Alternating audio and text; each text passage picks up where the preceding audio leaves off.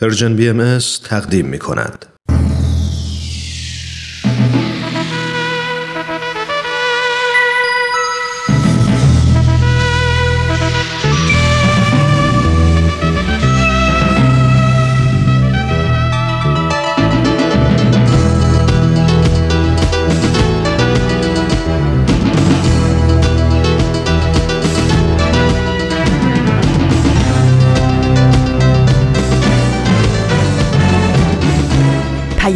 دوست.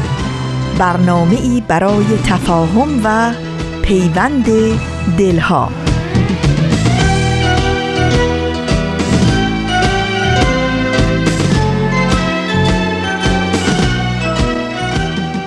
گرمترین درودهای ما از فاصله های دور و نزدیک به یکایک شما شنوندگان عزیز رادیو پیام دوست. در هر شهر و دیار و گوشه و کنار این گیتی پهناور که با برنامه های امروز همراه هستید بهترین ها رو براتون آرزو داریم و امیدواریم دلشاد و تندرست باشید و روز خوب و پر امیدی رو سپری کنید.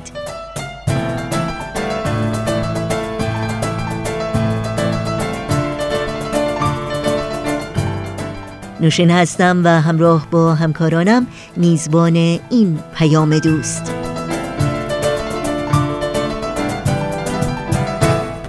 دوشنبه هشتم مهر ماه از پاییز 1398 خورشیدی برابر با سیوم ماه سپتامبر 2019 میلادی رو پیش رو داریم و بخش های این پیام دوست شامل این روزها نمایش تاریخ به روایت مورخ و گزیده های از یک سخنرانی خواهد بود که امیدواریم همراه باشید و از شنیدن اونها لذت ببرید.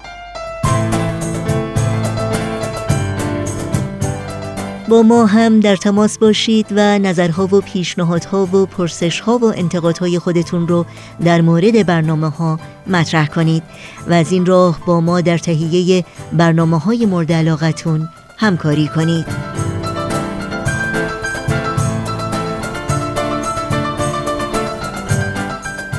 اطلاعات راه های تماس با ما و همینطور اطلاعات برنامه های رادیو پیام دوست در صفحه تارنمای سرویس رسانه فارسی باهایی www.persianbahaimedia.org در دسترس شماست.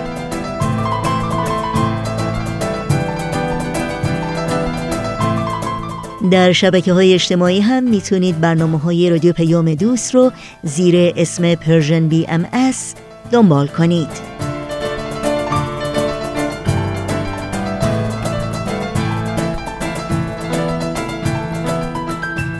این صدا صدای رادیو پیام دوست با ما همراه باشید.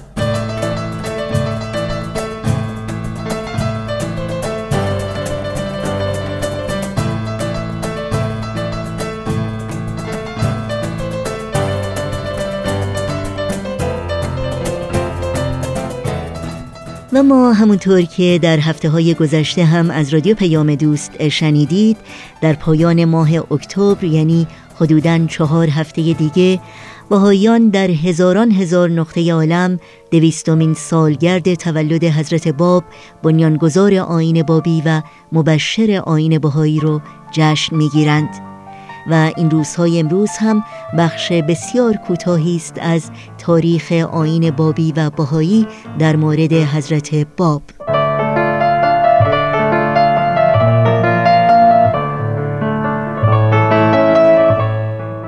در سهرگاه روز اول محرم 1235 هجری برابر با بیستم ماه اکتبر 1819 میلادی سید علی محمد ملقب به باب در محله بازار مرغ در شهر شیراز در خانواده اصیل و نجیب متولد شد.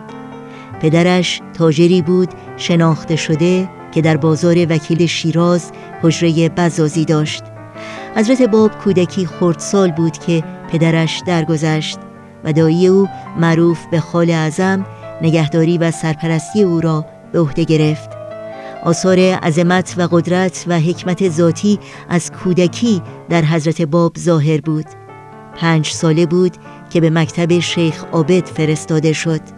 اما وقتی شیخ عابد بیان فسیح حضرت باب در تفسیر آیه بسم الله الرحمن الرحیم را شنید حیرت زده او را نزد خاله ازم برد و گفت من قوهی در این طفل می‌بینم که در سایرین نیست. او حقیقتا به معلم احتیاج ندارد.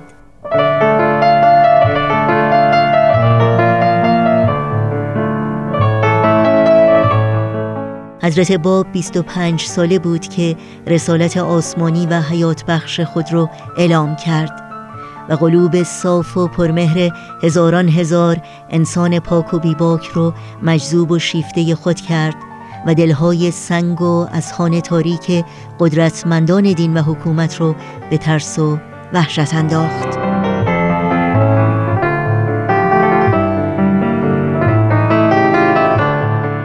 عاشقان را به زاهدان مشمار.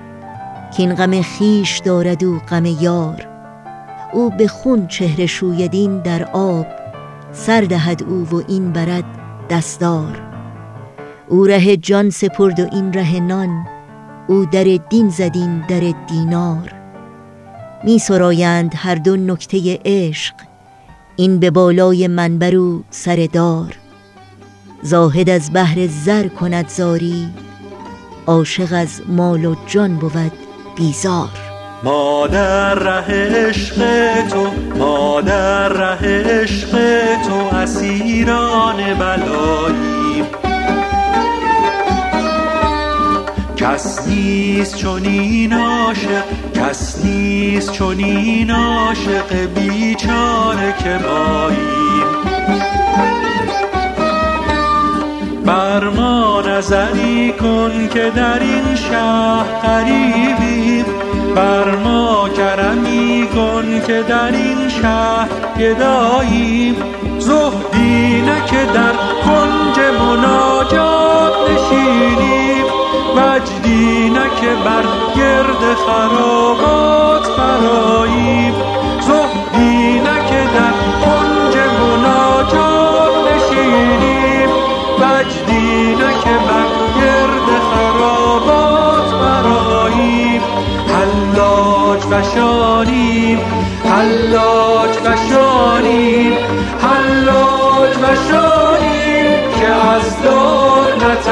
مجنون صفتانیم مجنون صفتانیم مجنون صفتانیم که در عشق خداییم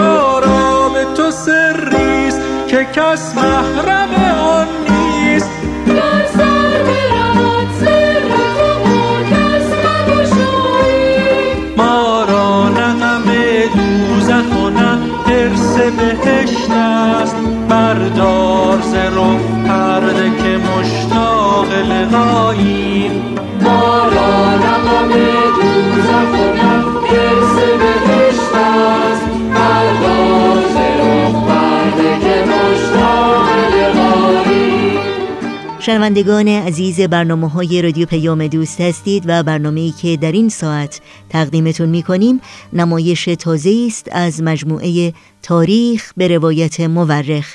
گروه نمایش رادیو پیام دوست این برنامه رو تهیه و اجرا می کنند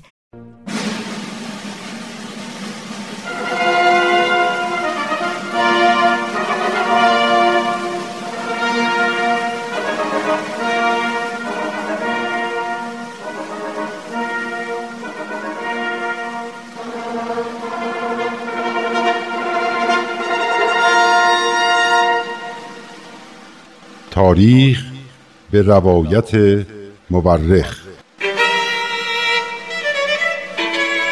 من کتاب تاریخ نبیل رو از ترنم دوستم گرفتم که بخونم. این کتاب یه قسمت از تاریخ ایرانه که تا حالا نشنیده بودم. کتابو که باز کردم خود نبیل که اونو نوشته شروع کرد با من حرف زدن. خیلی عجیب بود ولی خیلی هم برام جالب بود.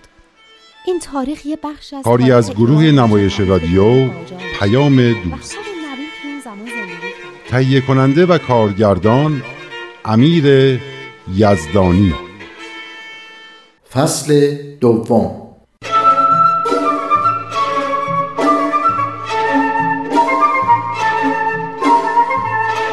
ترنم تو اون کتابی که داری درباره حضرت باب می‌خونی؟ کتاب دکتر محمد حسینی. آره تو همون کتاب درباره ملا علی بستامی چی نوشته؟ جناب نبیل زیاد توضیح ندادن که وقتی برای انجام مأموریتی که بهش داده بودن به کربلا رفت دقیقا چی کار کرد؟ عوضش تو کتاب حضرت باب یه فصل درباره سفر ملا علی بستامی به عراق هست. خب تعریف کن. تا کجاشو می‌دونی؟ همین که حضرت باب بهش فرمودن به نجف و کربلا بره و اولین کسی که برای اعلان آین جدید از شهر خارج میشه و اولین کسی که در این راه دچار سختی و بلا میشه. اینم می‌دونم که همین که از شیراز خارج شدن اونی که حضرت باب فرموده بودن به سرش اومد و جوونی به اسم عبدالوهاب که خوابش رو دیده بود به دنبالش به راه افتاد و باعث شد که پدرش کتک مفصلی به ملا علی بستامی بزنه البته عبدالوهاب بعدها در کنار حضرت بهاءالله در سیاهچال تهران زندانی و بعدش هم شهید شد. پدرش هم ایمان آورد و خلاصه حسابی از کرده خودش پشیمون شد. اما این بلا در مقابل بلایای بیشتری که ملا علی بستامی در نجف و کربلا تحمل کرد چیزی نبود پس تعریف کن. ملا علی بستامی از شیراز به بوشهر پیش دایی حضرت باب رفت و از اونجا راهی عراق شد. اول برای زیارت به مرقد حضرت علی رفت و بعدم راهی منزل شیخ محمد حسن نجفی شد که مرجع تقلید شیعیان و به صاحب جواهر معروف بوده. من دفعه اول که اسمشو شنیدم فکر کردم آدم خیلی پولداری بوده.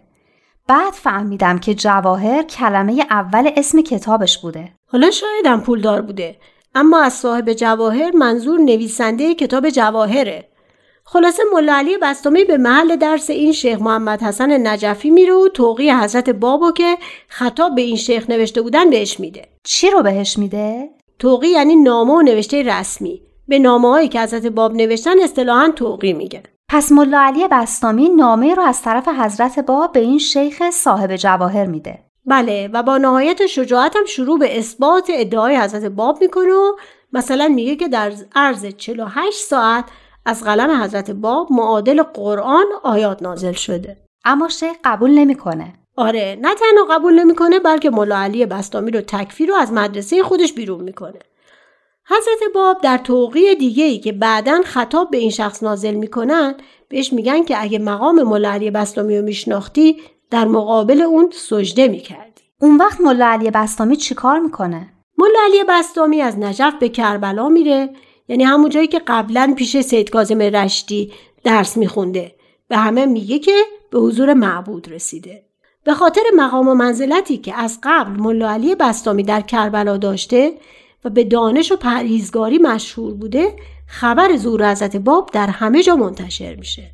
البته فقط لقب حضرت بابو میگه و از اسم و مشخصاتشون چیزی نمیگه. هیاهو و هیجان عجیبی در عراق به وجود میاد و همه جا اسم حضرت باب ورد زبونا میشه. این سر و صدا که به گوش والی عراق می‌رسه؟ والی یعنی چی؟ یعنی فرماندار؟ آره دیگه یعنی حاکم. اون موقع عراق جز امپراتوری عثمانی بوده و والی به اسم نجیب پاشا داشته. نجیب پاشا ملا علی رو از کربلا به بغداد احضار می‌کنه و به زندان میندازه. ملا علی رو شش ماه تو زندان نگه میدارن و بعدش هم به استانبول تبعید می‌کنن. اما نه زندان و نه هیچ چیز دیگه ای نمی‌تونسته مانع ملا علی بستامی بشه. در همه حال خبر ظهور حضرت بابو منتشر می‌کرده. و باعث هدایت تعداد زیادی از علما و بقیه مردم عراق میشه.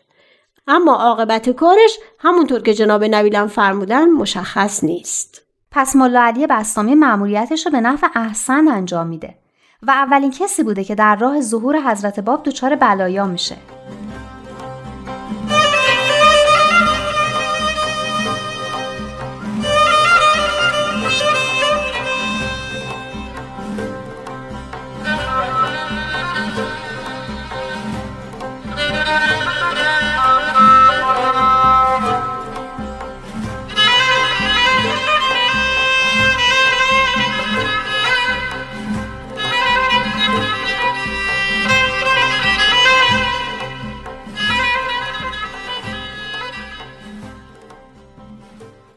نوبت مأموریتی که حضرت باب به ملا حسین داده بودند یادت هست که مأموریت ملا حسین چی بود مأموریت ملا حسین این بود که از شیراز به اصفهان و کاشان و قم و بعدش به تهران بره و از اونجا به خراسان. حضرت باب به ملا حسین فرمودن که از اینکه در سفر مکه همراهیشون نیست قصه نخوره. در عوض راز مهمی توی تهران هست که از راز حجاز و شیراز هم بالاتره. در واقع در تهران بود که حالا سب کن یکی یکی ملا حسین اول رفت اصفهان. همون جایی که قبلا با سید محمد باقر رشتی صحبت کرده بود و حمایتش رو از تعالیم شیخ احمد عصایی جلب کرده بود. اما اون موقع دیگه سید محمد باقر از دنیا رفته بود و پسرش به جاش نشسته بود. آفرین. ملا حسین همین که به اصفهان رسید به مدرسه نیماورد رفت و به انتشار خبر ظهور حضرت باب پرداخت. صحبت های ملا حسین قوقایی به وجود آورد. علمای اصفهان و به خصوص شاگردای سید محمد باقر شروع به مخالفت کردند رفتن پیش سید اسدالله پسر سید محمد باقر که جانشین اون شده بود و شروع به شکایت کردن. اما سید اسدالله از مقابله با ملا حسین بشرویهی سرباز زد. فکر کنم می‌دونست از عهده ملا حسین بر نمیاد. احتمالا. خلاصه علما و طلاب از سید اسدالله که نتیجه نگرفتن رفتن به سراغ حاج محمد ابراهیم کرباسی و به اون شکایت کردن. این حاج محمد این که گفتی کی بود؟ حاج محمد ابراهیم کرباسی از مجتهدای معروف اصفهان به حساب می اومد ولی اون موقع مریض و رو موت بود. حاج محمد ابراهیم بهشون نصیحت کرد که درباره حرفای ملا حسین تحقیق کنند چون ملا حسین کسی نیست که دنبال حرفای پوچ بره یا حرفای بی اساسی بزنه. و گفت اگه حالش خوب بشه خودش در این باره تحقیق می‌کنه. آفرین. باری کلا به انصافش. اما مخالفای ملا حسین بازم به اعتراضات و مخالفتهای خودشون ادامه دادن و رفتن سراغ منوچرخان معتمد و دوله حاکم اصفهان. اونم که آدم فهمیده ای بود بهشون گفت که دست از فتنه و فساد بردارن. این دفعه بود که دیگه ناامید شدن و دست از کارشون برداشتن. ملا حسینم با خیال راحت به انتشار خبر ظهور جدید پرداخت و گروه زیادی از مردم اصفهان و شهرهای اطرافش از جمله اردستان رو به آین جدید هدایت کرد. اولیش هم اونی بود که گندم پاک می‌کرد. بعدا وقتی که ملا حسین و گروهی از بابیا در قلعه شیخ تبرسی در محاصره قرار گرفتن علک دستش گرفت و گفت با این مردم رو غربال می‌کنم و هر کسی که مؤمن و مخلص باشه رو همراه خودم برای دفاع به قلعه شیخ تبرسی می‌برم. آخرشم تو همون قلعه شهید شد. به غیر از گندم پاک کن خیلی تو اصفهان ایمان آوردن. یکیش ملا صادق مقدس خراسانی بود که یکی از برجسته ترین شاگردای سید کازم رشتی به حساب می اومد و چند سال بود که به دستور سید کازم به اصفهان رفته بود و منتظر ظهور موعود بود. چه جالب. وقتی ملا حسین به اصفهان رفت و مژده ظهور موعود رو به ملا صادق داد ملا صادق خیلی خوشحال شد و از نام و نشان موعود پرسید اما ملا حسین اجازه نداشت نام اون حضرت رو بگه. ملا صادق هم برای شناسایی موعود به دعا و مناجات رو آورد. تا اینکه یک روز در رویا جوون شیرازی رو که قبلا در کربلا دیده بود حضرت باب. بله درست فهمیدی. صورت ایشون رو دید که بهش لبخند می‌زنن. همین که خواست به پای اون حضرت بیفته چهرهشون ناپدید شد. ملا صادق بعد از دیدن این رویا با نهایت خوشحالی پیش ملا حسین رفت و رویاشو تعریف کرد و ایمان آورد. ملا حسینم بهش گفت که تا زمانش فرا نرسیده نباید نام اون حضرت رو به دیگران بگه ملا صادق مقدس بعد از ایمان به حضرت باب با همه احترام و محبوبیت و مقام و خلاصه شاگردای زیادی که تو اصفهان داشت خونه و زندگیش رو رها کرد و به قصد دیدن حضرت باب با یه لباس ساده روستایی و پیاده به طرف شیراز به راه افتاد. حضرت باب که مکه بودن. بله ولی اون راه میفته تا موقعی که برگشتن ایشون رو ببینه. یکی دیگه از افرادی که به واسطه ملا حسین ایمان میاره میرزا محمد رضا پاقلعه یکی از علمای مشهور اصفهان بوده که ایمان آوردنش در میون علمای اصفهان سر و صدای زیادی به پا می‌کنه این شخص هم بعدا در قلعه شیخ تبرسی به شهادت می‌رسه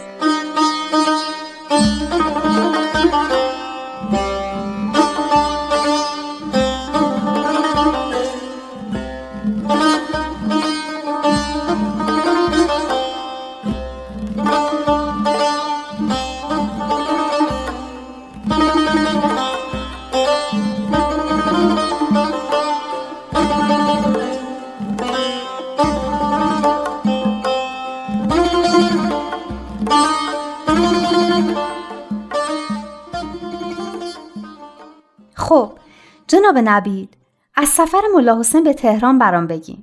بله جناب ملا حسین از اصفهان و کاشان و قم عبور کردند و به تهران رفتند. ایشان در اصفهان به هدایت افراد زیادی موفق شدند. آره اما سفر اصفهانشون رو با ترنم مرور کردیم. بسیار خوب.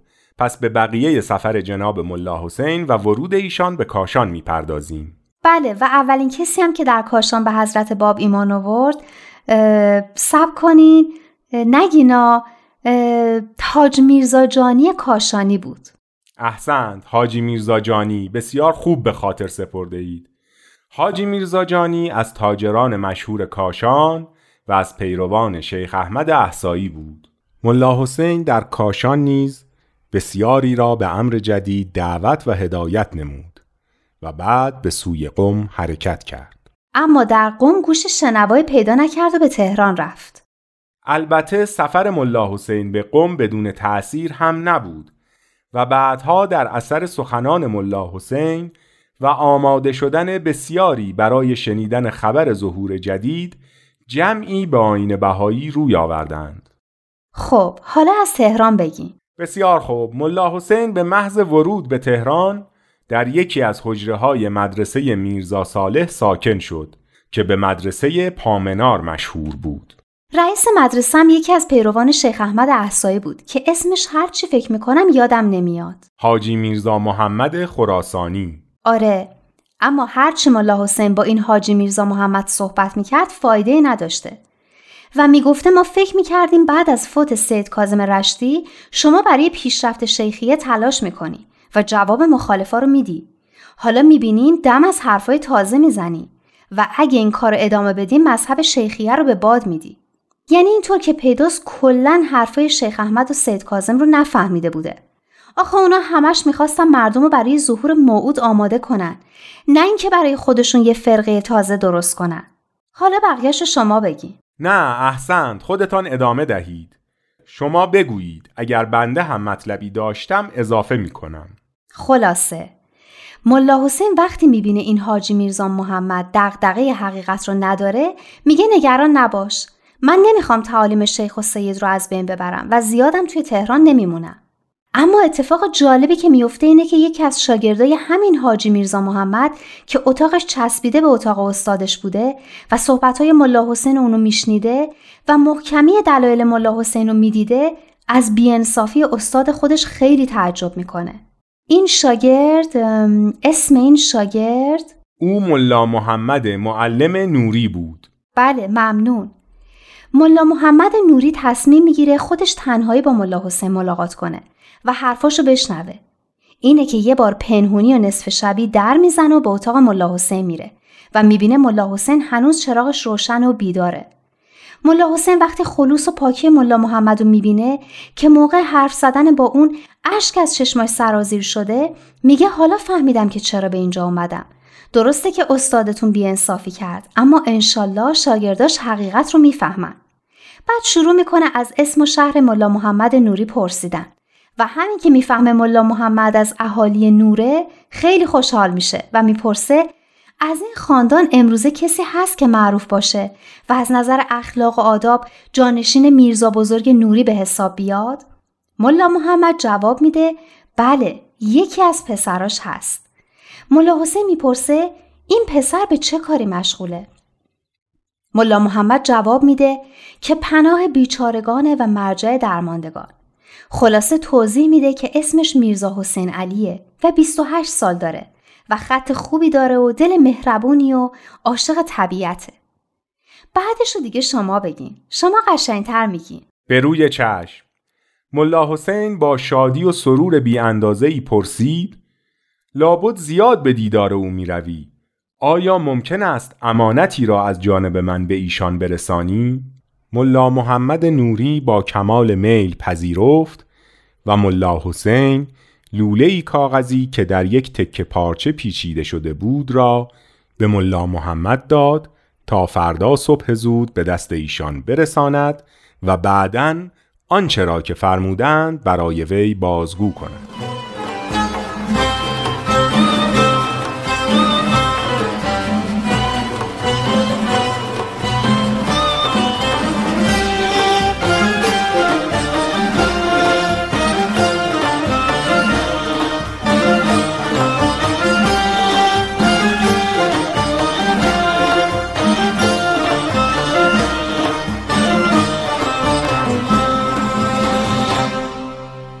ملا محمد نوری تعریف کرده است که صبح زود بلند شده و به طرف خانه حضرت بهاءالله رفتم. میرزا موسا برادر ایشان جلوی در ایستاده بودند. وقتی گفتم که امانتی برای حضرتشان دارم مرا نزد ایشان بردند. حضرت بهاءالله لوله کاغذ را باز کردند و به نوشته های آن نظر کردند و بعضی از جملات آن را به صدای بلند خواندند و بعد پرسیدند موسا چه می‌گویی؟ آیا هر کس که به حقیقت قرآن رسیده باشد و این کلمات را از طرف خدا نداند از راه عدالت و انصاف برکنار نیست؟ بعد یک کلقند روسی و یک بسته چای به من مرحمت فرمودند تا همراه پیام محبت آمیزشان به ملا حسین برسانم. من هم با خوشحالی زیاد آنها را به ملا حسین رساندم. ملا حسین با خضوع تمام هدایا را از من گرفت و بوسید و مرا در آغوش گرفت و گفت رفیق عزیز و محبوب من خداوند همانطور که قلب مرا مسرور کردی قلب تو را با سرور ابدی شاد کند. چند روز بعد ملا حسین به طرف خراسان حرکت کرد و به من سفارش کرد که از آنچه دیده و شنیده ام با احدی سخن نگویم. یعنی ملا حسین اصلا حضرت بهاءالله رو ندید؟ در این سفر خیر. حالا رسیدیم به اصل ماجرا. منظورت کدام اصل ماجراست؟ آخه تا اینجاشو قبلا برام گفته بودین. اون دفعه برام بیشتر از حضرت بهاءالله گفتین. حالا بقیه داستان حضرت بابو بگی. بسیار هم خوب. پس از سفر ملا حسین بشرویهی به خراسان بگوییم. بله از بقیه سفر ملا حسین بگی. ملا حسین پس از آنکه در تهران به حضور حضرت بهاءالله رسید و از محبتهای ایشان روحی تازه گرفت به طرف خراسان رهسپار شد و در آنجا به انتشار آین جدید پرداخت اولین کسی که در خراسان مؤمن شد میرزا احمد از غندی بود که معروفترین و دانشمندترین علمای آن زمان بود از از غری؟ این یعنی چی؟ از غندی از غند از دهات خراسان است. در روزگار ما اشخاص را با نام زادگاهشان می شناختند مثل بشرویهی، اصفهانی، کاشانی. درسته. اگه ملا حسین این بشرویهی رو به دنبال اسمش نداشت سخت بود که بین این همه ملا حسین بدونیم صحبت از کدومه. پس از غند هم اسم یه جاییه یه دهاتی از خراسان. البته اگر تاکنون شهر نشده باشد. باری دومین نفری که به امر حضرت باب مؤمن شد ملا احمد معلم بود که چون وقتی کربلا بود به کودکان سید کازم رشتی درس می‌داد به معلم مشهور بود. از مؤمنین دیگر ملا شیخ علی ملقب به عظیم بود. لقب عظیم را حضرت باب به او دادند.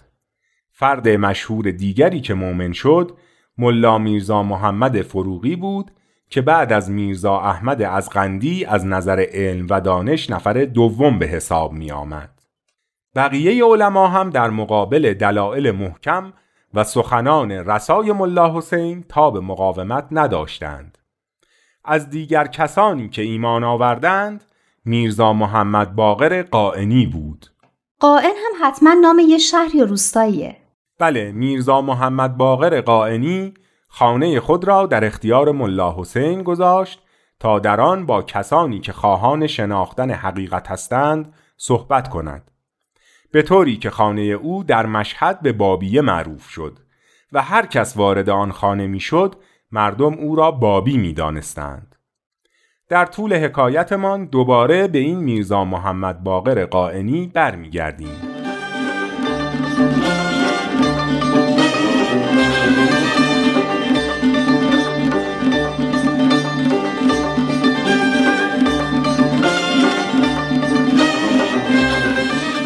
شنوندگان عزیز نمایش این هفته تاریخ به روایت مورخ رو که به مناسبت دویستمین سالگرد تولد حضرت باب بنیانگذار آین بابی و مبشر آین باهایی تهیه شده بود شنیدید. با قطعه موسیقی برنامه های امروز رادیو پیام دوست رو دنبال کنیم. من که فرزند این سرزمینم در پی توشه خوش چینم شادم از پیشه خوش چینی. رمز شادی بخوان از جبینم. قلب ما بود مملو از شادی بی پایان. سعی ها بود بهر آبادی این سامان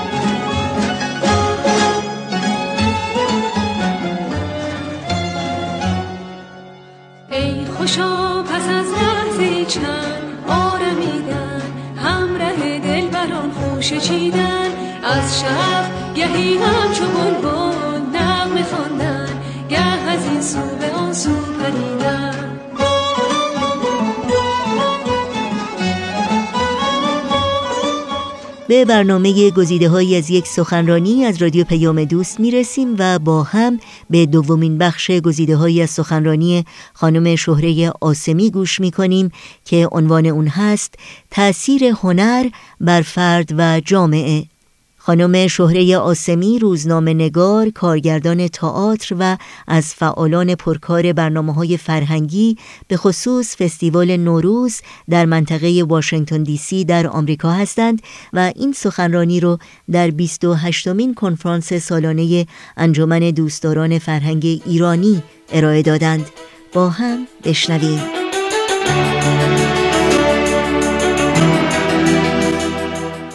هنرها برای چی به وجود میان؟ فیلسوفان و هنرشناسان عموما باور داشتند که هنر از فطرت بشر تراویده می شود و بعضی از این فیلسوفان و هنرشناسان هنر رو اینطور یعنی اینطور تعریف کردن که برای چی اصلا هنر به وجود میاد. هنرها ناشی از غریزه بازی اند. این رو شیلر و اسپنسر میگن. هنرها برای تزئین و جلب نظر دیگران پدید میآیند. نظریه مارشال. هنرها از اتحاد شور بازی و خودنمایی به وجود میآیند. نظریه لنگفیلد. هنرها معلول تلطیف غریزه حیوانی سازندگی هستند. نظریه الکساندر. هنرها از عقده های جنسی سرچشمه می‌گیرند. فروید. هنرها از تحلیف محرکات فطری مختلف تحقق مییابند. هنرها در آغاز برای رفع هوایج عملی لزوم یافتند. هیرن. از زمانهای بسیار دور تا امروز نظریه های مختلفی در مورد هنر بوده. که این بزرگان با همدیگه اختلاف نظرهایی داشتن. شما فکر کنید از زمان افلاتون و سقرات و ارسطو این اختلاف نظرها وجود داشته تا به امروز که اگر بخواهیم اختلاف نظر بزرگان رو بسنجیم خودش یک جلسه رو میطلبه که به امروز من وقت نمیده. اما اجازه بدید از بنجامین کنستان بگم. نخستین کسی بود که ایشون در یادداشتاش از هنر برای هنر و بدون هدف یاد کرد. کانت فیلسوف معروف آلمانی ایشون میگن که ارزش یک اثر هنری به زیباییشه ولی زیبایی که لذت بیافرینه همراه با لذت باشه. لئو تولستوی نویسنده بزرگ روس ایشون میاد مسئله اخلاق رو با هنر پیوند می‌زنه. میگه هنر برای این هستش که روح انسان پالایش پیدا بکنه و بدون اون هنر ارزشی نداره. تولستوی خدا باور بوده ایشون مسیحی بوده ولی با بعضی از افکار مسیحیت مثل تسلیس موافقت نداشته. برای همین وقتی کتاب رستاخیز رو نوشت خیلی بدجوری مورد خشم کلیسای ارتودکس قرار گرفت. نگاه امروز امروز جهان ما به هنر چطور هست؟ مسلما همون افکار قدیمی همون نگاه ها امروز هم وجود داره. بعضی ها میگن هنر برای خود هنر یعنی اون چیزی که تولید میشه اون دیگه لازم نیست هیچ پیامی هیچ هدفی داشته باشه. من فقط یک توضیح خیلی کوچک خدمتون عرض بکنم که منظور رو درک بکنید. اگر امروز توجه کرده باشید توی نمایشگاه های نقاشی با نقاشی برخورد می‌کنید که تابلوی نقاشی فقط یک مجموعه ای از رنگ رنگ هایی هستن که در هم تنیده شدن. و یک مودی رو در شما ایجاد می‌کنن یک احساسی رو در شما ایجاد می‌کنن. این دو نقاشی ها هدف خاصی ندارن و در حقیقت اینها قرار می‌گیرن زیر این موضوع هنر برای هنر. بعضی دیگر هستن که میگن نه هنر هنری هستش مسئول هنرمند باید متعهد باشه هنرش پیامی داشته باشه روی انسانها و روی جهان اثرگذار باشه. یه دید دیگری هست که میگن که اگر فقط قرار کار هنری پیام داشته باشه و بخواد جهان رو تکون بده این به خودی خود معنا نداره بلکه این باید دارای ارزش های هنری هم باشه. یعنی یک اثر هنری هم باید ارزش هنری داشته باشه و همین که پیامی در خودش برای گفتن داشته باشه. و کلا اگر فکر بکنید به هر صورت هنرمندا انسانهای حساستری هستند وقتی اینها قرار می‌گیرن در کنار این اخبار و مشکلاتی که در کشور خودشون در جهان در همه جای دنیا وجود داره طبعا اینها در وجود اینها میره و از ناخداگاه اینا از درون اینا از عاطفه اینها هنری بیرون میاد که هم هنر عاطفی هست و این مسائل رو می‌تونه شامل بشه. و بعد از لحظاتی موسیقی توجه شما شنوندگان عزیز رو به ادامه برنامه گزیده های از یک سخنرانی از رادیو پیام دوست جلب می کنم.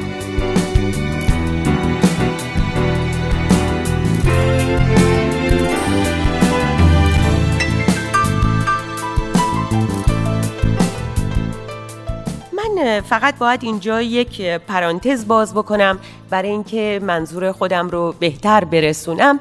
دو هفته پیش بود که مصاحبه ای از استاد بزرگ شاعر به نام با ارزش کشورمون اسماعیل خویی دکتر خویی گوش می‌دادم.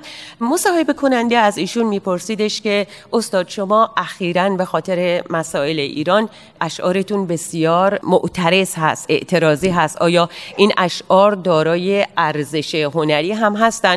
ایشون برگشتن گفتن که اون کسانی که باید شعر منو به خاطر ارزش کار هنریم بشناسن تا حالا شناختن و من کاری که باید می‌کردم کردم.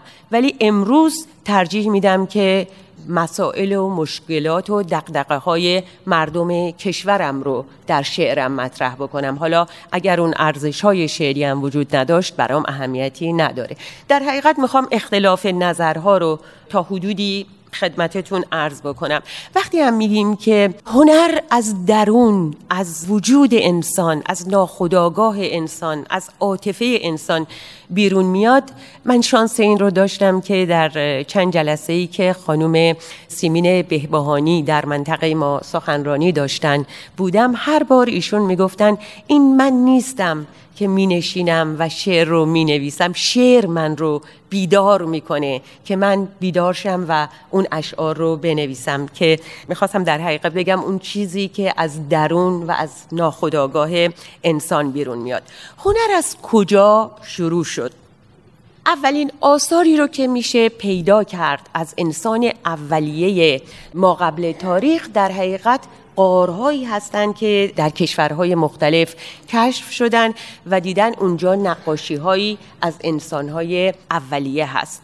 آمدن برای تحلیل فکر کردن که آیا این انسانهای اولیه برای چی این نقاشی ها رو میکشیدن؟ آیا برای خودنمایی بوده؟ می‌خواستن خودی نشون بدن؟ بعد متوجه شدن به هیچ وجه این چنین نبوده چون این نقاشی ها رو قسمت های تاریک و انتهایی قار میکشیدن. بعد که بررسی های زیادی کردن متوجه شدن که در حقیقت این بخش صحبت من اولین اثری رو که هنر روی انسانهای اولیه هم گذاشته مطرح می‌کنه و اون اینکه اینها با کشیدن این حیوانهای بزرگ مثل گاوهای وحشی، گاو دکوهان، یوز این حیوانهایی که شکار می‌کردن برای خوراک، برای تغذیه اینها رو روی دیوارهای قار تصویر می‌کردن و همین تصویر کردن این حیوانات هولناک بزرگ یه حالت تسلطی به اینها می‌داد. مثل اینکه ترس اینها رو یه مقدار کمتر می‌کرد. اینها به اون حیوان ترسناک تا حدودی مسلط تر می شدن با کشیدن این تصاویر. و از طرفی چون جزئیات این حیوان رو می کشیدن می آموختن که چطور به روشی بهتر بتونن این حیوانات رو شکار بکنن.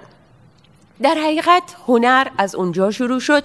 انسان بعد از اینکه با کشاورزی آشنا شد و یک جا ساکن شد اونجا دیگه کشف کرد سنگ های مختلف که برای ابزار از اینها استفاده می کرد ولی قبل از اینکه از این سنگ ها به عنوان ابزار استفاده بکنه همیشه اونها رو به عنوان سنگ های تزئینی زینتی از اونها استفاده می کرد که نشون میده این حالت زیبایی شناسی در انسانهای اولیه وجود داشته. و بیایم ریشه تئاتر و هنر که در حقیقت اون زمان نمی‌شد اسم این اعمال آینی رو که آین بوده. اسم اونها رو نمی‌شد در اون زمان نمایش گفت چون واقعا آین بوده ولی انسانها به خاطر ضعفشون در مقابل طبیعت و ترسی که از طبیعت داشتن آینهایی رو انجام می‌دادن دست جمعی جمع می‌شدن برای آمدن باران برای کشاورزی بهتر برای ترس از اتفاقات دیگری که میافتاد دور هم جمع می شدن و درخواست می‌کردن از اون نیروی ماورا و طبیعه که کمکشون بکنه. اینها اول ساده تر بود. این اینها بعدا بهش حرکات و موسیقی و ماسک هم اضافه شد که در حقیقت این آینها بعدا آمدن پایه تئاتر و نمایش شدن. بخش بعدی گزیده های سخنرانی خانم شهره آسمی رو در پیام دوست هفته آینده همین روز و همین ساعت از رادیو پیام دوست خواهید شنید.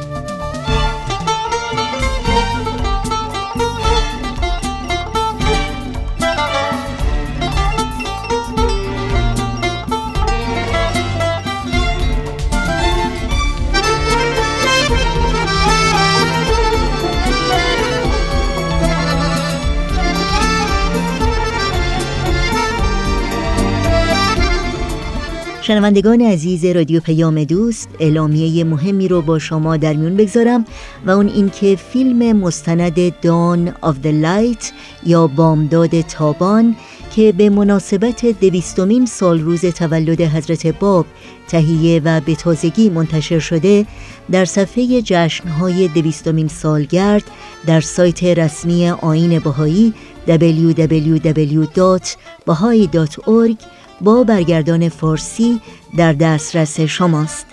امیدوارم شما همراه با دوستانتون بتونید این فیلم بسیار زیبا رو تماشا کنید.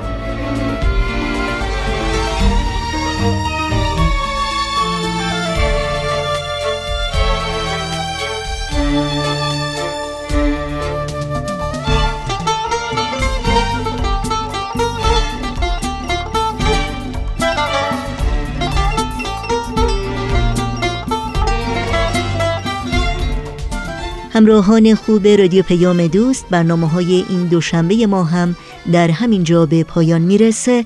همراه با بهنام مسئول صدا و اتاق فرمان و البته تمامی همکارانمون در بخش تولید رادیو پیام دوست با همگی شما خداحافظی می‌کنیم. تا روزی دیگر و برنامه دیگر شاد و پیروز باشید.